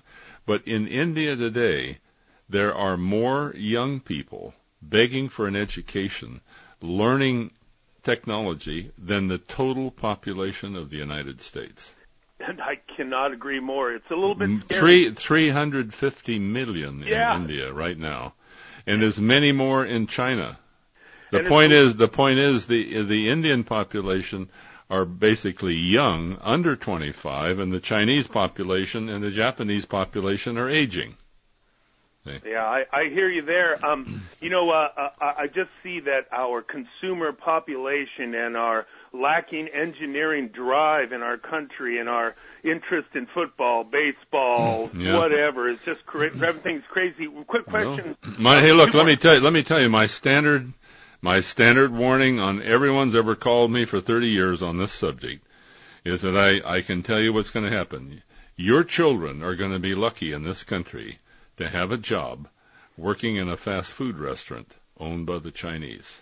Thank you very much, and I totally agree. Listen, carbon tax, Bill. What do you think about that? You mentioned the carbon Cra- dioxide. cra- crazy hypocrisy. It's like Thank saying you. Oh, it's my like it's like it's like saying you can pay some money uh, to legally be unfaithful to your wife. Okay. Oh, thank you. You've just been elevated to uh, sainthood with me. No, Um, no, it's crazy. It's crazy. it's crazy. Only the Al Gores are getting filthy rich. Yeah, that's right. Uh, Listen, um, I, and I, I I watched your video, uh, a number of them before I called, and uh, uh, uh, they're great. Listen, uh, nuclear power, okay? Um, in the in the European countries, they reuse the nuclear um, power rods. They recondition them and extract the nuclear power, uh, the nuclear components that they can reuse No, again. And no. it seems like they get a lot more use Where we on this side, we have some kind of a legal system that's saying, no, you can't. No, we, we yeah we have a legal system that allows the nuclear fanatic nuts in the Sierra clubs to file lawsuits to find susceptible judges to stop everything, and they've done it for 40 years. But you cannot deny the following fact: a major industrialized country in this world, France, is the cleanest uh, air quality in the world. For the simple reason they are 85% nuclear, and they did it right. They took the best design we had here 25, 30 years ago, they perfected it, and they copied it 80 times or 60 times or so. All their plants are the same, the crews are the same, the system is the same. They have an educated population that knows that nuclear waste is no great threat. Stuff in your medicine cabinet's more dangerous. Yeah, Uh, I hear you. I and, hear you and there. so there you are. There's the example. How do you? And- how you can't? You, but you see, when you deal with people who do not look at the truth and don't do the experiment, you're, it's helpless. You're helpless. You have and to. my last thing, because I know there are probably other callers, but uh, my last thing is, Bill, you are right that we could completely save so many people. But here's the deal: you got guys kicking cartons out of the back of C-17s to save people on the ground. You know who the heroes are? The guys kicking cartons out of the C-17s to save people on the ground. You got Exactly. people going, Exactly. well, we sent humanitarian aid and we're doing this and we're the Red Yeah. Cross and we're the this. you know what? The Salvation Army is one of the only places where I'll only where I'll give money or if I could give blood because they actually deliver what you give them. Yeah, I, li- I like that idea. Hey, you you remind me when you talk about the hypocrites versus the one. I, I did some experiments in Yuma, Arizona, before the first Gulf War. You remember when Saddam Hussein was bragging he was going to kill 50,000 Yes, thousand sir. I've or got so? the support your troops tab on All my right. Well, you, you can go. You can go on my webpage, Dr. Bill. Dot, uh, I'm dot- on it right you- now. Okay, go look under inventions and click on the helicopter minesweeper. You'll see the live minefields we worked on. I was out there on one of those minefields. We were desperately trying to get something to Schwarzkopf to get through those front lines and the mines. Okay, and we did find it. But I remember standing out there in that minefield, and you think you know where you buried everyone, but you're not sure.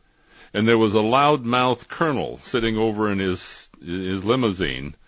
Uh, no, he's a one-star general, by the way. Excuse me. Um, uh, shooting his mouth off, giving orders. Well, why don't you do it this and that way? And I said, well, why don't you just get your ass out here with me? I okay? love it. Come on, come on, come on. Get get out of that car. Get your ass out here in your clean shoes, and now and where I can hear you. Now come out here and tell me how to do this. See, Exactly. And- the and win- the big- window the window went up. Zzz, the driver took him down the road, and that's the last Yeah, lesson. Yeah. But the big people at the p- top want credit, and there are soldiers out there and airmen out there that completely side with you. They're watching these people Yeah. die, and it's ridiculous not to. All right. Well, here's what bothers here's what bothers me. You're in range, and all of you know Leon Panetta. I think he's an honest, conscientious guy. He was lied to. The facts are there for him to see it now. I would hope he would look at these facts, and he would use his prestige to uh, to inform his successor, Hagel, Secretary of Defense in the White House, how horrible this is that the relatives of his own friends, the Philippine Americans in your area, are dying needlessly. I would hope he'd do that if you can get to him. Okay, because I know I know personally who lied to him in the Haiti uh, operation. Can we hear? Uh, yeah, there was some guys on his staff. They're not there anymore. But Oh. Chuck Chuck Hagel is a former combat veteran. He's been on the front lines. Hopefully, he would listen when you say these people are dying out there. I see? think that's the problem, Bill, because Well, go- a lot of hey, the people, hey. a lot of the people leading our country have never watched another man die next to them. Yeah, and I you found know and I and I found out they haven't walked on a live minefield either. I'll bet that wise uh, loudmouth we had in the first caller in this show never walked on one either. Well, I'll walk with you, Bill. You take care, brother. But look, uh, get make sure that Leon Panetta, a really honest, worthwhile guy, sees the video and the write up. I on, sent him an email. Did ya? I sent him and uh, and and Sylvia an email. All right. This this morning at 3 a.m. when you I guys all remembered take that I care was now. Bye bye. Bye bye. And let's let's hope that he uh, that he sees it and that he um, acts on it, which is real Yeah. simple. He could make one call to Washington He doesn't go uh, order anybody and say, "Look, I didn't know this during Haiti. We know how many died needlessly. Please take a look at this." I don't think they've briefed the president. The advisors around him have given the president the same baloney. In fact, one top advisor in the White House knows about this and he knows what the others have said. How do you get to these people? See? Because they're going to be responsible when the press gets through recording what didn't happen over there. Right, right. Uh, at least when I get through, yeah. Before I forget, uh, we're in the uh, um, remaining uh, 15 minutes of the program here. I want to thank our uh, sponsor, um, the, the California Grill Restaurant in Freedom, corner of Freedom Boulevard and Airport Boulevard. Really good organic food from Lakeside Organics, which is uh, owned by uh, by uh, Dick Peixoto, who also owns the California Grill. Um, you will not taste fresher, more wonderful food than at the California Grill. In fact, that's what I usually like to do after the after the uh, the radio program. I like to head on down there. Next time you're in the area, Bill, I'm going to bring you to the California Grill because I think You don't, yeah, you don't have to, MZ. Every time I did a show down there, I used to go over there. Oh, I forgot. Yeah, I used to go over there. It's great. It Oh, was, my it- and- in fact, it was at times one of the reasons I drove to Santa Cruz to do the show instead of doing it remotely. I get that, I get that, I get that great food and lunch down there. I didn't even know. Yeah, well, that's great. So I want to thank California Grill, and please go on in and and and uh, when you do that, besides being uh, very satisfied with a meal that you're going to have breakfast, lunch, or dinner, um, be sure to tell them uh, thank you for being a sponsor of the Saturday Special on KSCO AM 1080. Okay, next caller has been waiting a long time. Nick in Royal Oaks. Nick, here's Dr. Bill. Thanks. Hi. Hi. Experiment or test. The results are in. Because after Haiti, it's like a point blank in the face. Why aren't we getting anything done? And I'm looking at it at this point and saying there's no excitement. And we've been poisoned down, and it was absolutely done to us. I mean, our, our, I, I'm looking at our air, air support for fires in the same way. There's no management. I mean, we're down from 20, 200 airplanes to, to 40 hmm. in, in our national fleet. Is that? And what are we doing? We're we're importing uranium from Russia for fuel. We we have all all we have, don't we? No, on that score, you want to be careful because that, that's a plus plus. Uh, it's involved in the disarmament situation. We're buying 50% of the uranium we use in our in our commercial power reactors from the Russians, but it's also coming out of their supply and the weapons that they're dismantling. But don't we have enough ourselves? No, no. I mean, look, we we're we're supplying what we can, um, but it's not you know it's not the most abundant stuff in the world. It's expensive. All right, we we're liking to get some air jobs to to the Philippines, but like you said, the excitement of getting things done isn't happening right now, and we're point blank after a time we've been poisoned out by MTBE and whatever's going in now. Well, You know, urea. I struck gold. No, it's urea. Yeah, I'm going to hell, I guess. well, you know, your dumb uh, California Air Resources Board, the biggest bunch of frauds in the country, are forcing uh, truckers to burn up their trucks, burn chemicals uh, in the trucks, uh, and decrease the mileage. And they're uh, they're spending a billion dollars of your money to do it. I'm finding your example of uh, laziness for poison down also. So give some credit to the guy Well, in Carmel. I think if you mix him with that same attitude in Live Oak, you have people starting fires. Well, But you know, minds can clear. You know, with the time we give them.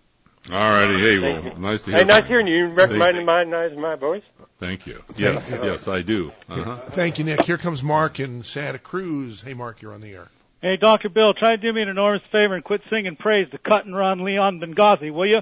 Four dead Americans are dead partially because of him abandoning them in Benghazi, and he's also the ass that cut and No, run I out of wait, the wait, wait, wait, wait, wait, wait, You wait, get wait, it wait, right, wait. you overeducated fool. Well, you did. I see. Gee, he, Leon Panetta had something to do with Benghazi, huh? Yeah. I think he's a little bit off the ball there, but that's all right. Well, I, I wish Mark had had been willing to have a little dialogue because I know you oh, sure yeah. were. Oh, I've been happy to go around with him, but again, you know, uh, there's, what can I say? Just remember what uh, Ed Teller said about uh, about fools. You know. Yeah, you got to get him out of the way. hmm All right, so here's Jan and Solv. San Hi there. Hi, Hi, Jan. MZ. Hi, Hey. Dr. Bill. Oh, I sure recognize this voice. What, what, what are you up to, Jan? Besides putting up really neat slogans for your favorite congressman here. Oh, get far out. That's Yeah, where we're get- still working on that one. All right. Um, I asked a teacher in grade school why there were any starving people in the world and because we have all this food, and he said, "Well, nobody wants to pay the transportation for it to get to the countries." And I thought, that's really silly. Well, uh, but Jan, you have to be careful. And when you look at the dynamics, transportation and spoilage are the biggest reasons that the abundance in food in one area doesn't get to where others are. I'll give you an example. Uh, I can I tried to campaign when the when the Soviet Union collapsed. We should have raced over there to help Russia bring up the standard of living of their people by doing one simple thing: show them how we grow, store, and transport our food and get it delivered clean and safe. See, they they still they still don't have that there. Wow. Forty percent forty percent of their food rots uh, Wow. from from the field to the consumer. That's a shame. Uh, my idea is that we start a group, and uh, we start a website. We get supporters and people, and we start a small group. And, w- and when some emergency comes up uh, around here, we do your idea. We drop the water, we drop the granola bars, and we make them look like fools for not, you know, the government and other people like fools for not being able to just do Well, something that- quickly. that's a great idea, but there are real logistics problems to private entities, even large groups, getting big airplanes halfway across the world.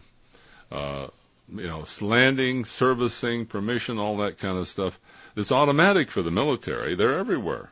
You know, that, I they, know, but if they won't help us, then they're not good. They're no, not good. hey, hey, if you can find a way to do that, I'd love it because the, the, my Well, my even- best way of, of of embarrassing the government doing things is to always just do it for them, rub it in their nose, have it on CNN Right. and the news media that you know tomorrow night. And then the big guys are going to want the publicity because uh, they're going to start doing it. But um, I, I think we could really do something here, and uh, Well- even if we had places stationed throughout the world, hey, uh, we we you know, we on a bigger scale, we could have the food ready to go, and maybe the planes. We could have uh, small planes even. you know something you know something that fits with what you're suggesting.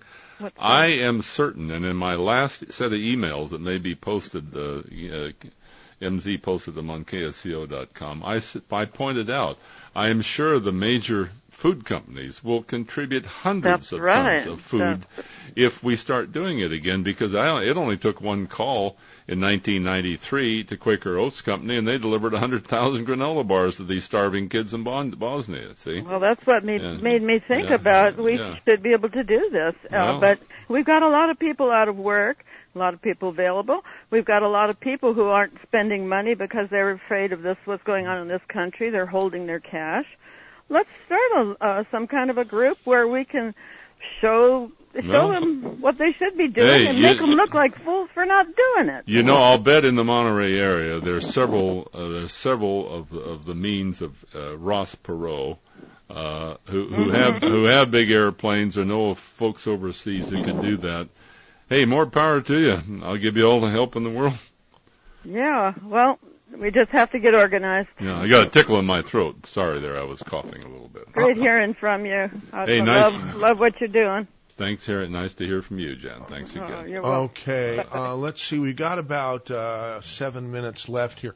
I really want to urge everybody who, who's listening to KSCO to go to our website, ksco.com. I, I asked Jonty, our webmaster, yesterday to do something I've never asked him to do before. I said, push our our masthead down and put this at the most prominent spot possible on ksco.com, even above the masthead that tells you where you are. It says important to the news media everywhere. This should make you sick. We are leaving thousands in the Philippines to die while the Pentagon refuses to do what the Pentagon did for hundreds of thousands of other refugees. It's called the Air Force Triad system that dropped millions of food packages without parachutes to Afghan refugees for months in 2001, 2002. Then, then it, you click on the thing that says "Read More," takes over the whole screen, and you can read and you and you can watch these YouTube videos.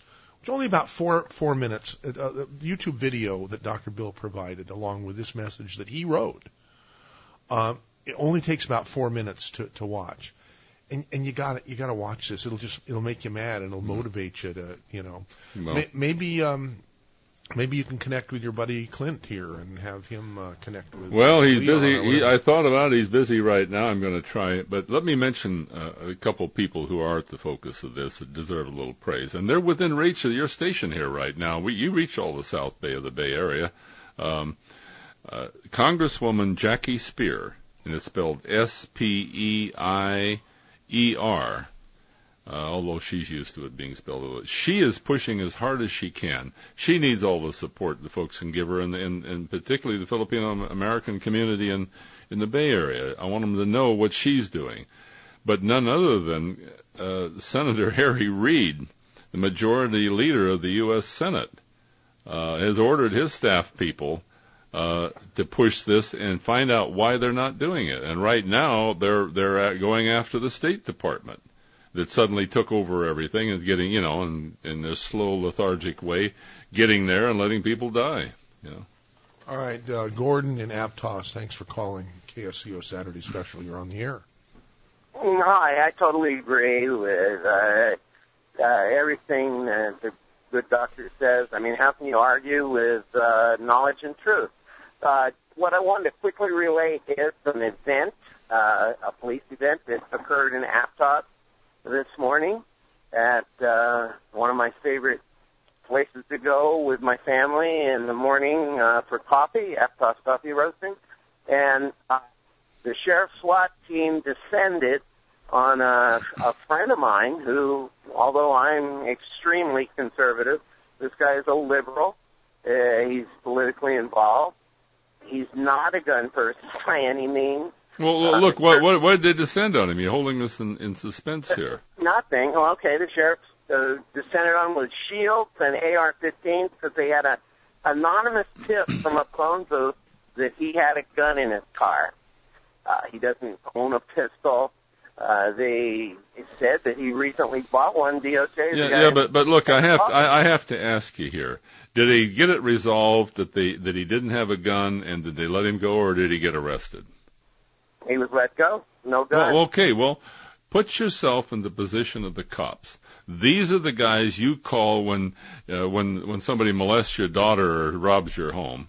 They have they have to go out there on the basis of what they're told, and they don't know where the guy's got a gun. Now, if you were the cop in that badge and that uniform, would you go out there without a shield?